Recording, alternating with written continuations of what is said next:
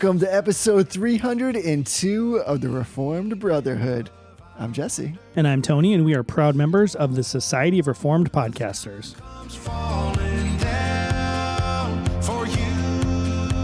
There's nothing in this world I wouldn't do. Hey, brother. Hey, brother. So, we're back to talking on this episode about one of my favorite subjects. Actually, I think it's a shared favorite subject, and that is it's good anytime you can just talk about Jesus. It seems like just conversations about Jesus, like just saying, let's talk about Jesus, is kind of undervalued, not because we mean it to be, but because it almost seems like it's a thing that's overtalked, but Yeah. you just can't overtalk Jesus. Am I right? Yeah, it's almost like trite. It's like that joke of like the Sunday school answer everything is Jesus.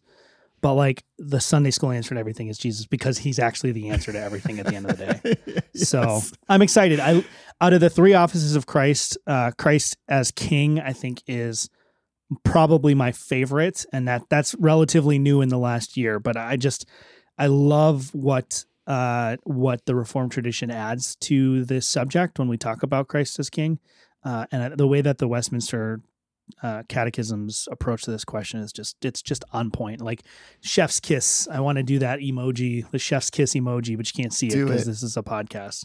Mwah. That's Do it. Right kiss. on. Yeah. You're right on. And that's one of the things I've been grateful for. So we've been on this kind of mini series within the topic of the systematic theology that we're working our way through.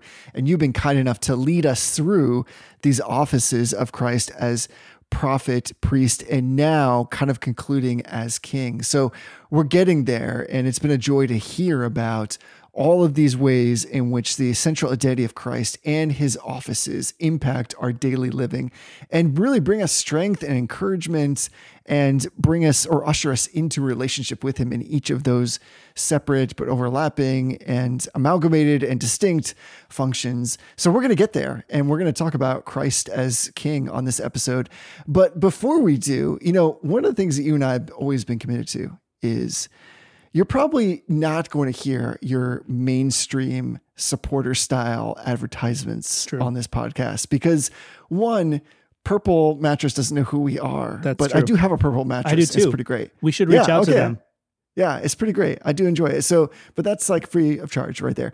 But anytime we recommend something, it's because we have basically set ourselves into that very thing. And so this is one of those episodes. If you like what you've been hearing, part of that has been brought to you by Logos Bible Software, who again is really graciously sponsoring the episode that you're listening to right now.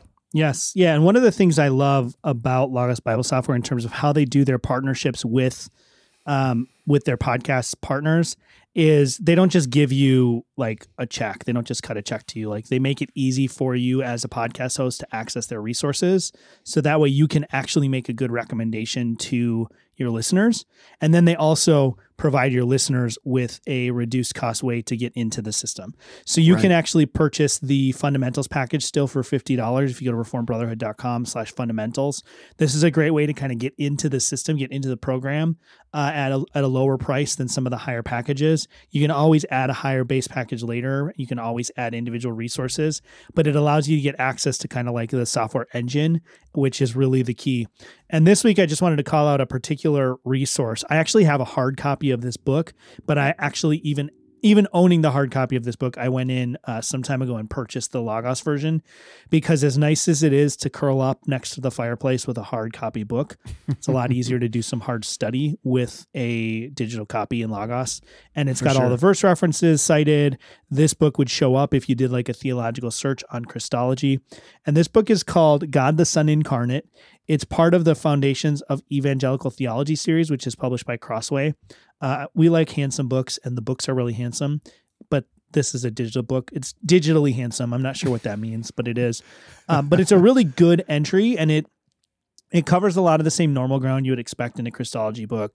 You know, Nicene Christology, all the kinds of like history of orthodoxy, history of the the con, you know conciliar period. But um, Stephen Wellum is the author, and he actually addresses some more modern controversies as well. He talks a little bit about kenotic Christology, which is a distinctly uh, liberal kind of 19th, 20th century theology. You don't really see a lot of kenotic Christology earlier than that. It just wasn't really a thing. Um, and so he addresses some of the more modern Christological issues that have cropped up.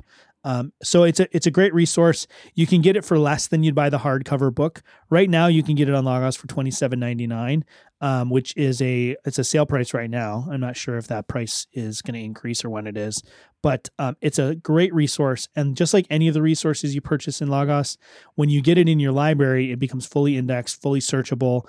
You can use all of the fun search hacks that we've talked about. You know, Christ within 10 words, king, and you find everywhere that the word Christ and the word king appears within 10 words of each other, um, which is a lot easier than sort of the standard fuzzy search algorithms, which will come up with all sorts of weird stuff sometimes. So check it out. Logos, uh, Logos Bible software. You can go to reformbrotherhood.com slash Logos if you're interested in purchasing a higher level base package, or you can go to reformbrotherhood.com slash fundamentals if you're looking at getting in on the ground floor with that um, $50 fundamentals package.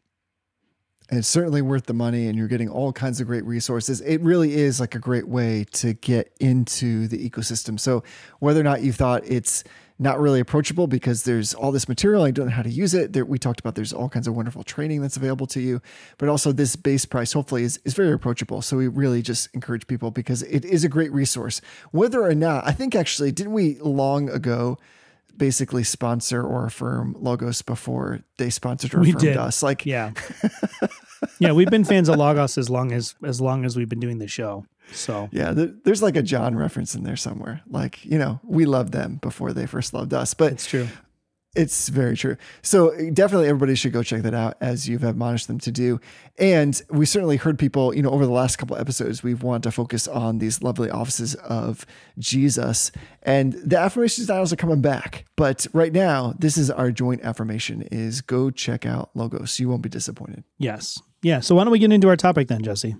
Yeah, let's do it. So we've talked about already Christ as prophet and Christ as priest, and now we're rounding this out. It is really the perfect trinity here with respect to understanding the different functions, offices that Christ undertakes for us. And again, our our purpose in all of this has been, especially if you as you've led us through it, has been to both understand like the technical theological underpinnings of those things, while at the same time understanding that if they don't translate or transmute or move into our lives in ways that are fundamental but also profound, then what's the purpose of knowing those things about Jesus? So this is really a conversation about getting to know Jesus again, maybe for the first time or rehearsing some of these lovely things that he does in his offices, but also as a way of practically living out piety and service to our King. So I say to you, because we're talking about Christ as King, where's the best place to start?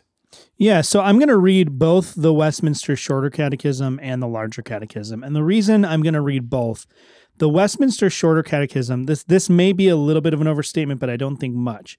Memorizing this answer in the Westminster Shorter Catechism changed the way that I think about Jesus. It changed the way that I I conceptualize what it means for Jesus to be Lord. So we talked about how there's different titles. We didn't really talk about it explicitly, but we've sort of landed on different titles of Christ and different, uh, which correspond to different offices. So we talked about that. You know, in the beginning was the Word, and we really tied Christ being the Word to his prophetic ministry. Um, we talked about, you know, just all of the sacrificial language, Christ being the Lamb of God, being the High Priest, Right. all of that stuff connected to his priestly ministry. The word Lord, Jesus as Lord, really is connected to this kingly ministry. It's this kingly office that he he subscribe or he he executes. So I'm going to read the Westminster Shorter Catechism, and I just want you to really think about taking the time to memorize it. It's not very long. It's longer than some of them, but it really I think will change the way you think about it because it's not it's not necessarily the things that we would normally associate with kingship. Part of that is because we don't most of us are in America, we don't have a king, no you know, no tyrants here. Like we are not used to the idea of a king or a monarch.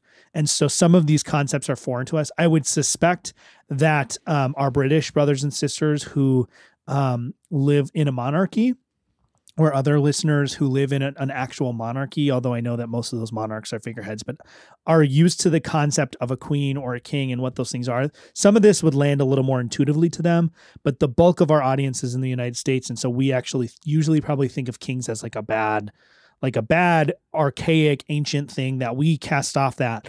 But a, a true, good, noble king is a benefit and a blessing to the people. Um, that was part of why in the Old Testament, like the kings were always a not a blessing to the people, is because they weren't that benevolent king. And so this is question uh, 26 of the Shorter Catechism. The question is, How doth Christ execute the office of a king? And the answer is, Christ executeth the office of a king in subduing us to himself, in ruling and defending us, and in restraining and conquering all his and our enemies. And so in my own my own piety and practice on this, I've I've taken time to reflect on each of those elements, right? Each of those sort of three pieces in subduing us to himself, in ruling and defending us, and in restraining and conquering all his and our enemies. And each one of those has this enormous amount of um, edification and assurance that I think it gives us as Christians because it really grounds our entire salvation, the beginning, the the ongoing kind of middle of our salvation and then the consummation of our salvation. You could tie each one of these to justification, sanctification and glorification if you wanted to, and I'm sure we'll talk about some of that. But I also wanted to read the larger catechism because what the larger catechism does in this, which it, it, usually does in most of them, is it takes each one of those sub points and it kind of breaks them out and expands them. So the question is the same. It's question 45. And the answer is Christ executes the office of a king in calling out of the world a people to himself, giving them officers, laws, and censures by which he visibly governs them, in bestowing saving grace upon his elect, rewarding their obedience and correcting them for their sins persevering and supporting them under all their temptations and sufferings, restraining and overcoming all their enemies, and powerfully ordering all things for his own glory and their good, and also in taking vengeance on the rest, who know not God and obey not the gospel. So this this expands each one of those points and gives it color and and like if um if the Westminster Shorter Catechism answer is like Dorothy at the beginning of Wizard of Oz where everything is black and white and then this this is when Dorothy lands in Oz and everything pops out in color. It gives you that sort of like background information. And I just think this is one of those like you can rest in this theology. We've talked a lot about that Right. with the different offices of Christ and and some of the theology we've talked about in the more metaphysical stuff with the doctrine of God and theology proper, or even even some of the stuff with covenant theology is very abstract once we get to this doctrine of Christ, especially his roles, his different offices as mediator, it's like a big, long sigh of relief because it's like everything is comfortable and comforting. And I just love that about the, these questions. Right. I agree with you on that. Uh, And I think it's it's worth saying that in some ways there's been a lot of pushback on that that's maybe been inadvertent because there's a lot to be said. So we have Jesus as Lord as one of like essentially like the earliest creeds of the Right. church. And yet that seems to be an oft abused or misunderstood statement in kind of our modern context. So like how does that play into like what's the right way to think about this? Because you'll see people talk about lordship salvation Yeah. or Christ as Lord. He is my Lord, or there's this sense that we need to confess him as Lord in some particular way. How does that fit in then or go against with what you've just read? Yeah, I mean, I think we we've hammered that nail of lordship, you know, lordship salvation a, a, a bunch of different times, and to be really clear, like there are positive elements of what is being taught in lordship salvation theology, and the the issues with lordship theology salvation or lordship salvation lordship theology are really functions of a corruption in covenant theology, right? It's a it's a was a debate that happened and developed within dispensational circles. It was an argument between two dispensationalists, both of whom, um, obviously to lesser degree, John MacArthur, but both of whom dis- disregard or or um, disavow covenant theology proper. And so there's this confusion of categories that's already happening in lordship salvation that really muddies the waters. But this kind of theology is rooted in in covenant theology, right? So it's not just that he bestows saving grace upon whoever whosoever will believe. He obviously that's a biblical phrase and so we want to affirm that in the sense that it's intended, but he bestows saving grace on his elect. So uh, you can't have a king who doesn't have a defined people, right? That's part of part of the nature of a kingship is that you have a kingdom and you can't have a kingdom that is not defined, right? Borders, boundaries are definitional. They're part of what it means to be a king. You have this particular tract of land that is your kingdom. You have this particular group of people that are your subjects. Um, and lordship salvation, although not necessarily, but because it denies that covenant theology element, or at least the original dispensational versions of lordship theology, which I think are still less prominent, but are still present in people like John MacArthur, Paul Washer. Um, John Piper has a sort of different take on it, but fundamentally is still the basically the same teaching of lordship theology. He just roots it in affections and emotions more than he does in obedience and submission. Because they've denied that covenant structure, whether they like to or not, whether they want to or not, they've lost that sense of what it means for Christ to be king is that he has a defined people. And then he extends these benefits of his kingship to those defined people, right? He doesn't subdue and restrain and conquer all enemies of all people. He subdues and restrains or he, he conquers our enemies, all of our enemies, not just enemies, you know, abstractly, not just the enemies of all peoples, but the enemies of the church, of the people. And I think lordship salvation, because it grounds it in that obedience element, which is is part of what's going on with this, right? A king demands fealty from his subjects. That's part of what it means to be the subject of a king, is that you are faithful to that king, you are, are obedient to that king. There are penalties for failing to be obedient to that king. But at a fundamental level, the king claiming you as his as his subject is prior to logically prior to that obedience. Um, the Queen of England has no authority over me because I'm not a, I'm not an English I'm not a subject of the English Empire or the English Kingdom, whatever it's called, right? So me being underneath the Queen. Uh, in terms of my submission to her, subjection to her, my citizenship in England is logically prior to the requirement for me to be obedient to her. I have no obligation to be obedient to her because she's not my queen. I don't. If I were to um, to become an English person, an Englishman, and to join citizenship in you know the United Kingdom, I would have to be obedient, but I can't be obedient to rules that don't apply to me. So lordship salvation, um, in its earliest forms, they actually made that obedience part of what it meant to be to become under the king. Was that obedience was swept up into the definition of faith.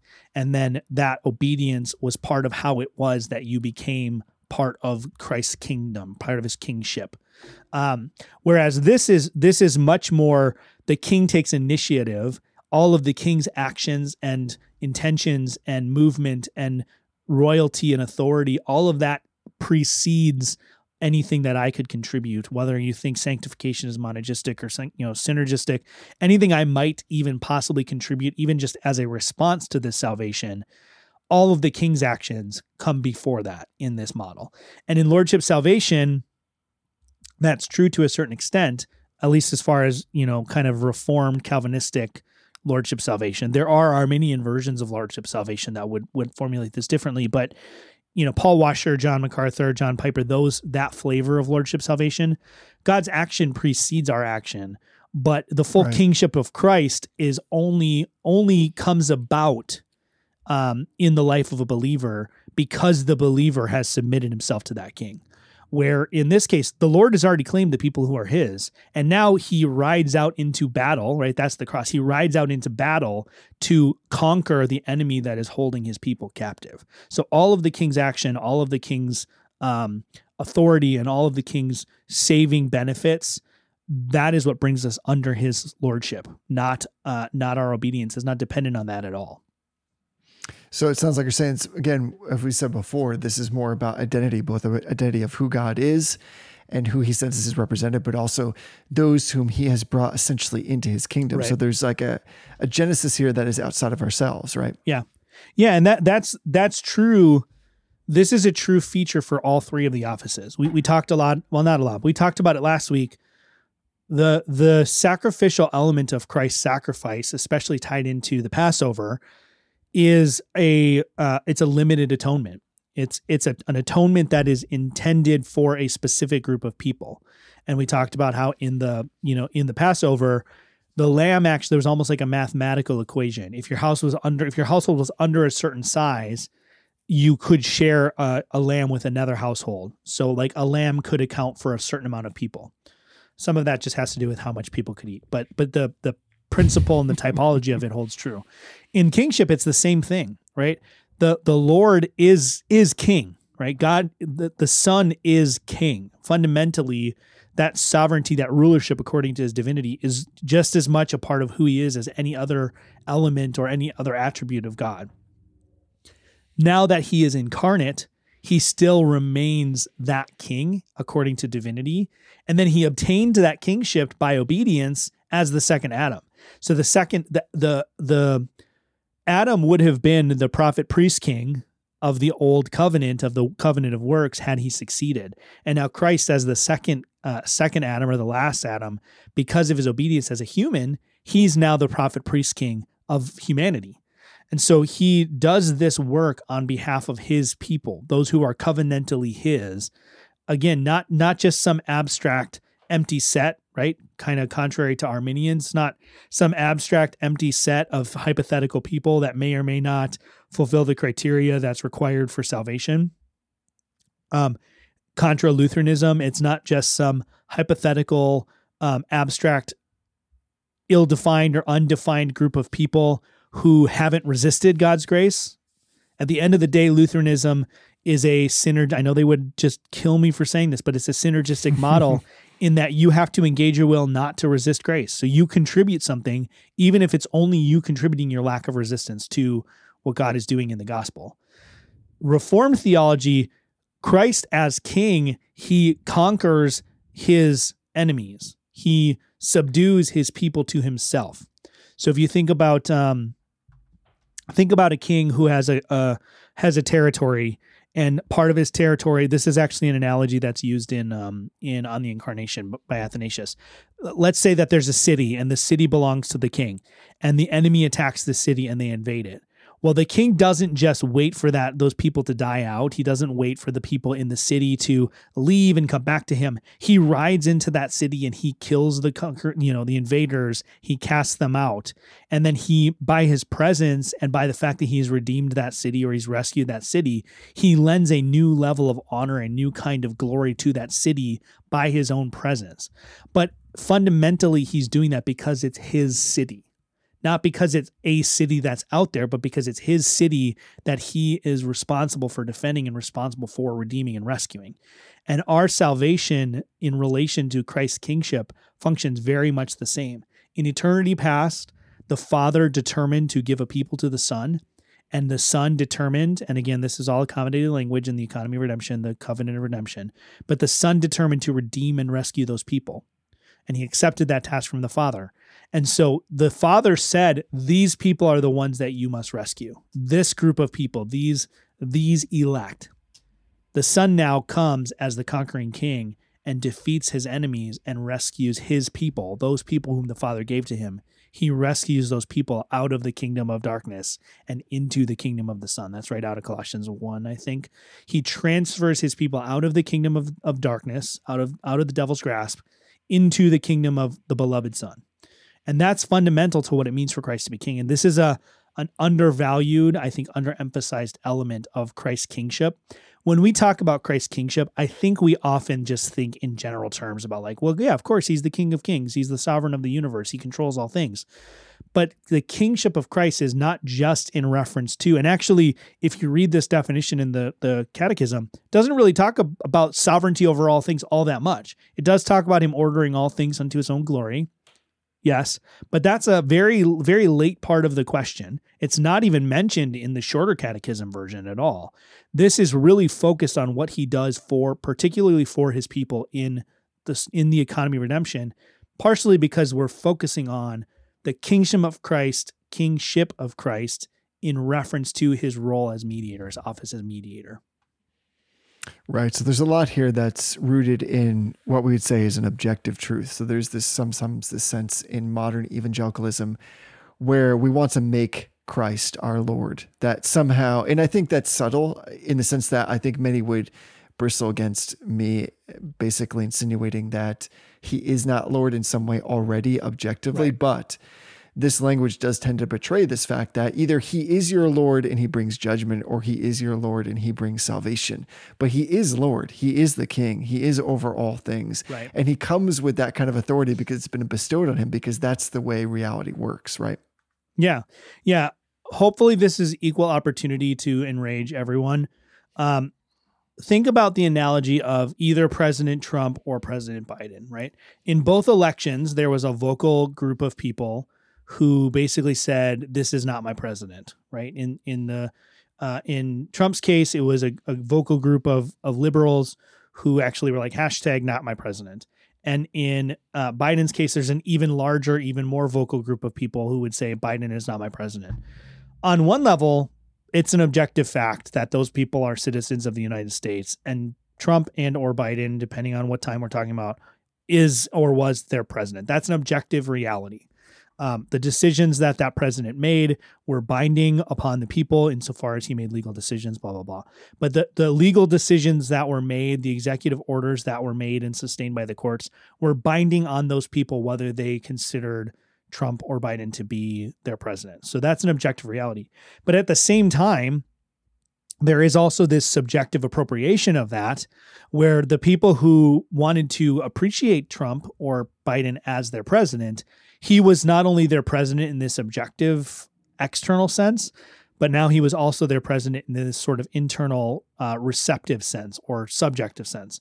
They experienced him as their president. So there is an element of that that's happening in the, the kingship or the lordship of Christ. Is that there are people, there are are are the non-elect, and that's you know that's part of where this says is he restrains and overcomes all their enemies. Well, that that's Christ being king over those people. Um, Right. You know, a, a king who um, goes into a foreign land and claims subjects, uh, those are not his people. He's trying to make them his people, but they're not his people. Um, however, it's still an act of a king if those people are within his land. So we're talking about uh, the difference between like foreign enemies and rebels. Uh, when there's rebels within the the area that's controlled by a government, and that government puts those rebels down, it's because they're putting down people who are their people that they have authority over that uh, that are rebelling against them. Well, that's that's the whole universe when we're talking about Christ as King. All Exactly. people are God's people um, in this sort of universal lordship, universal salvation, or universal um, subjection kind of a register that we're talking about. Those people will never fully experience the subjective element of that. They will at some point bow, and every tongue will confess that Jesus is Lord, right? They will acknowledge and recognize the universal kingship of Jesus Christ, both as God and as the second Adam, as the human king of all creation. Um, but they will never receive that subjectively as their king. He will be the king, he may not be their king. In this question, though, we also see that universal lordship there, right? He orders all things for his own glory and for the good of uh, of his people, for the elect. So I, it's part of the reason this resonates with me so much is for similar reasons. This is almost like, uh, in many ways, it's the same kind of statement that you and I were so jazzed up about in the first question of the Heidelberg Catechism, right? All Right. things must be subservient to my salvation. Well, God orders power Christ powerfully orders all things for his own glory and for their good, for the good of the salvation of the elect. So this element of it, you know, to kind of bring it into a more maybe a more practical register is when I'm having a really bad time of things. And I don't mean like a frustrating time, I mean like when someone gets cancer is dying or when there's a sudden car accident and there's, you know, I don't know where I'm going to get the money to pay for both my food and medicine and for a vehicle to get me to work to continue paying for my food and medicine. These are real situations people run into and they're difficult, right? The elect are not uh, are not exempt from trials and tribulations. If anything, we should expect them more than the reprobate do. However, those things are coming to us from God for our salvation. That's what James says, right? We can we not that those trials are joyful, not that we should have joyful feelings about those trials, but we can consider them joy. We can consider it joy because God is using those to bring us to an intended end. He's using those things for our good to bring about the perfection and maturity that he desires for us. So I just think we, you know, we when we look at the kingship of Christ, we often, as I said, we often get, I don't know, locked into the concept of God as king, which is true and important, and, and we need to talk about that. And I think we focus and think less about what it means for Christ to be king, the, not just God, but the God man to be king. I think that's a really important part of this. And that's why I think for me, memorizing this question in the shorter catechism really changed my thought process about my own piety because it took God, it took Christ as God and King out of just that sort of register and really landed for me that Christ is also King according to humanity. And what does that mean for me? What does that mean for me in my everyday life? It means that he's subdued me to himself.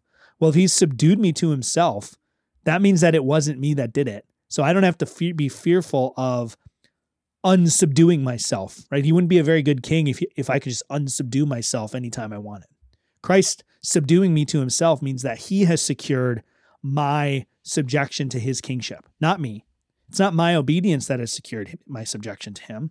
It's not my Right. obedience as part of faith uh, that has caused my salvation. It's Christ's kingship taking laying claim on my life that has caused my salvation.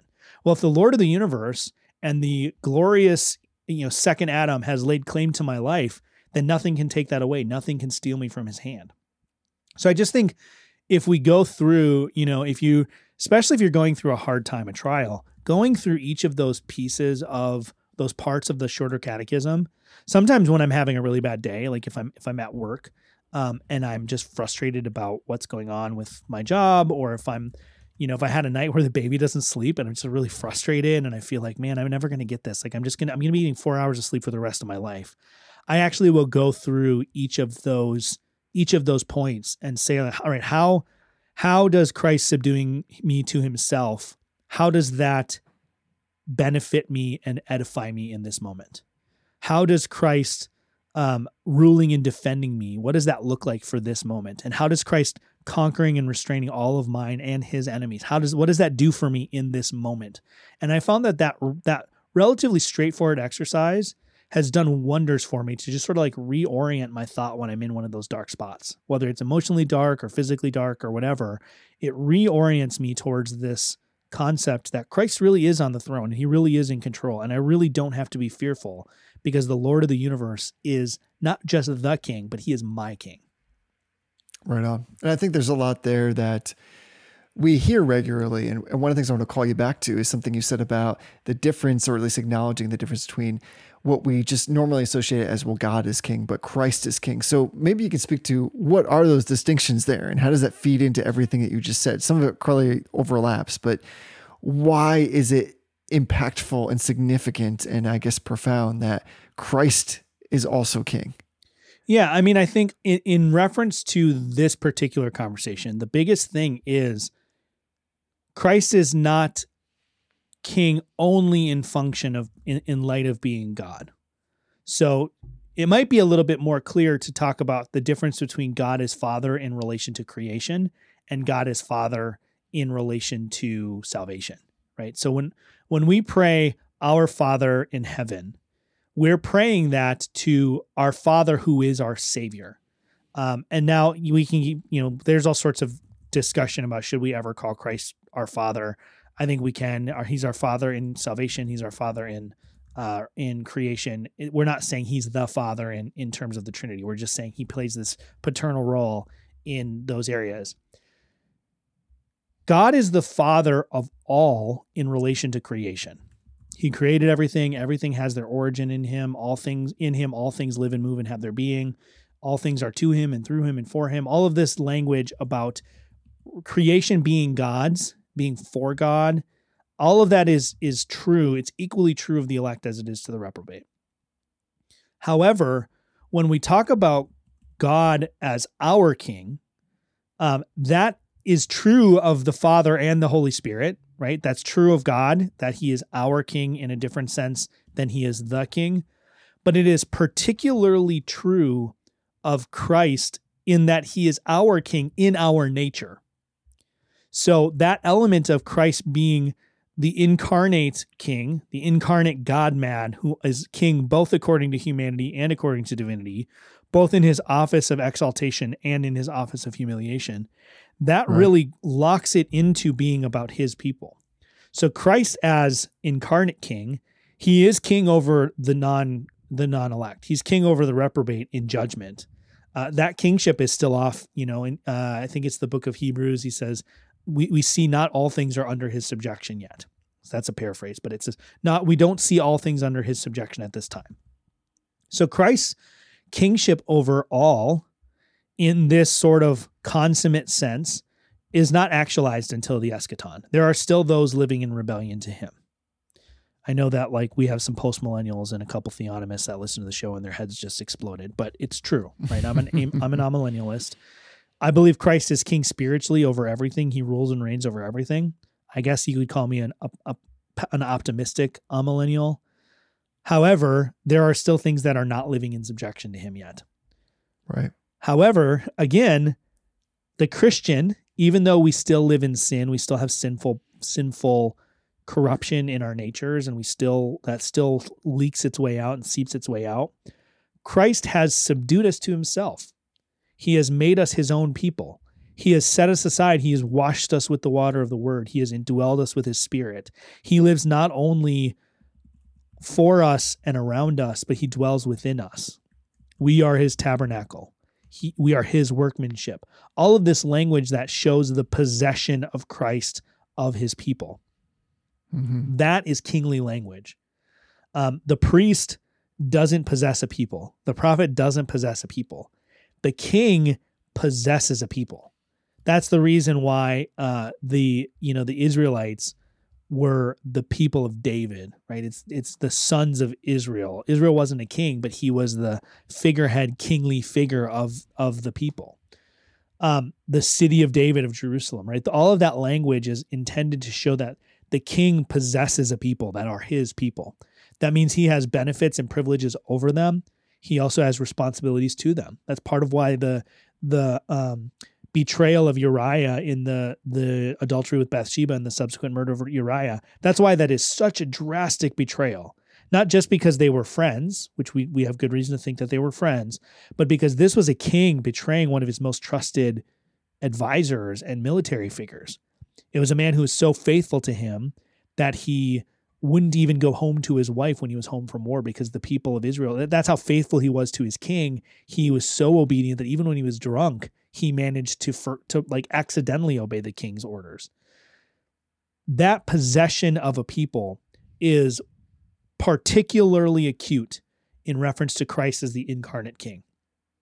And I think Athanasius Athanasius makes this point.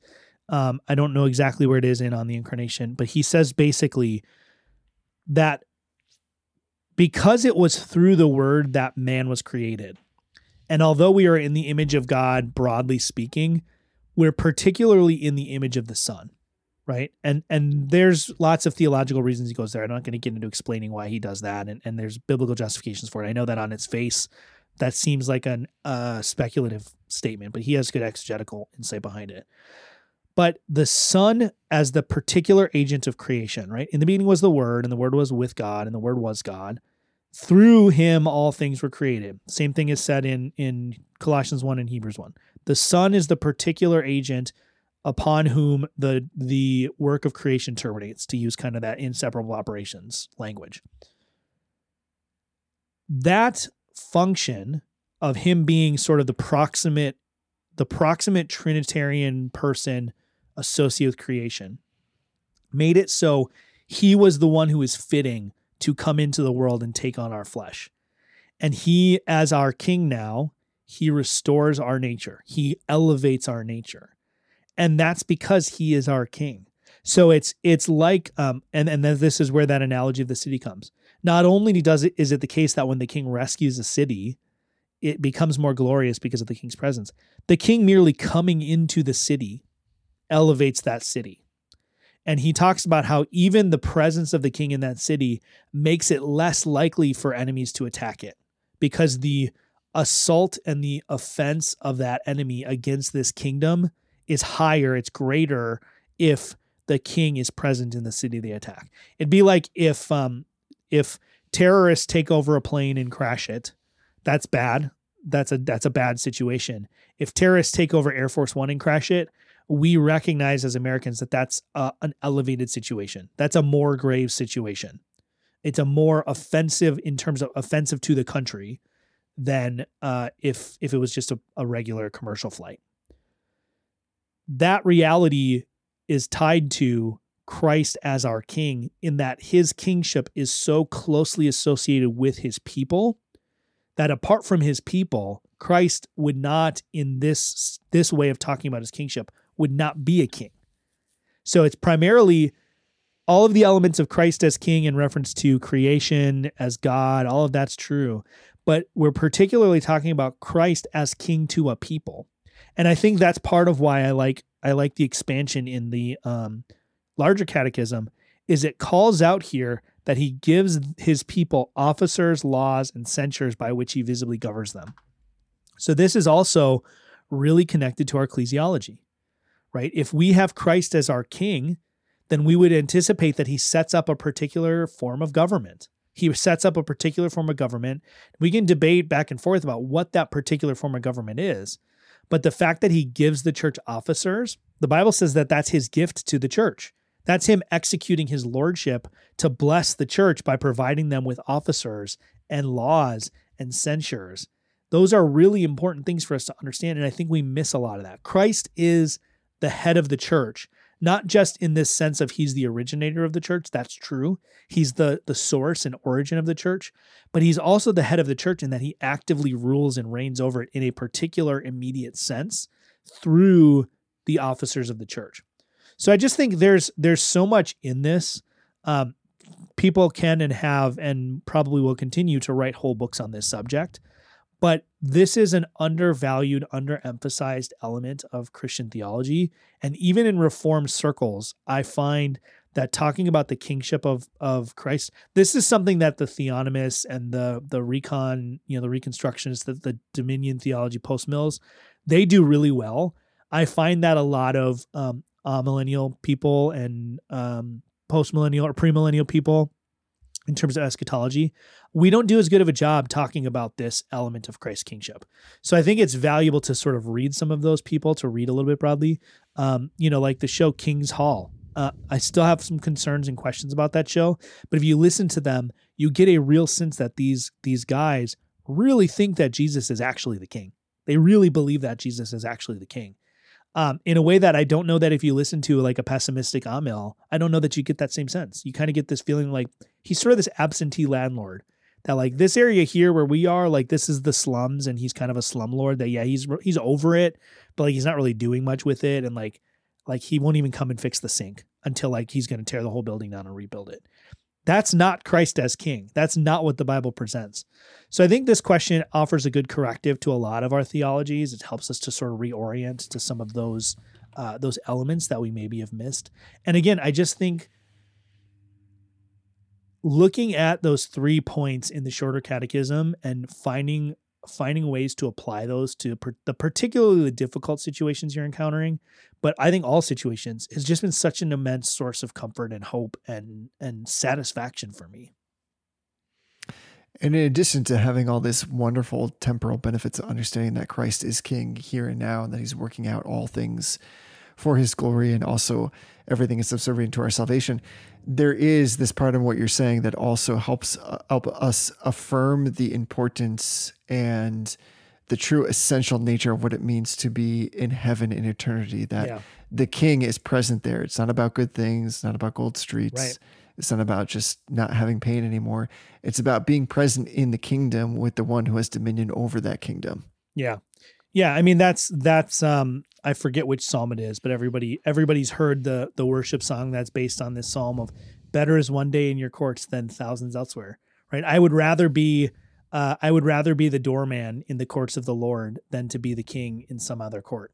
And I think that's, you know, that's that's the way that we need to look at things is to be the the lowest of lows in the court of the king is better than being some petty warlord who rules over some fiefdom somewhere right? So that's you. I think that's an actual. That's one of the best applications of this, and I'm glad you called that out because I hadn't I hadn't necessarily thought about it that way either. Is that Christ's kingship not only defines what it means to be his people here on earth, but it defines what it means to be his people in eternity, in eternity future. That the presence of the king is what makes heaven glorious. Otherwise, it's just some other place. It might be a really nice place, but it's just some other place. But we, as God's people, we want to be where God is. And that localization of God in the incarnation is something that you don't hear people talk about. But there is that element of localization in the incarnation that God is present with us. Um, I, we, we've been reading Athanasius as a as a group in the Reformed Brotherhood Telegram chat, so it's fresh on my mind.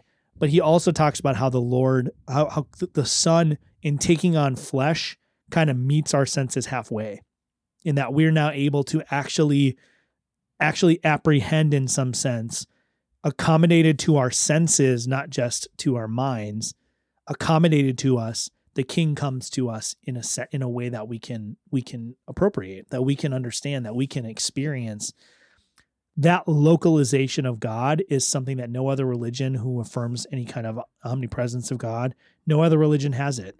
And it's really a special feature of the incarnation, particularly in the kingdom of Christ, that our king is really truly present.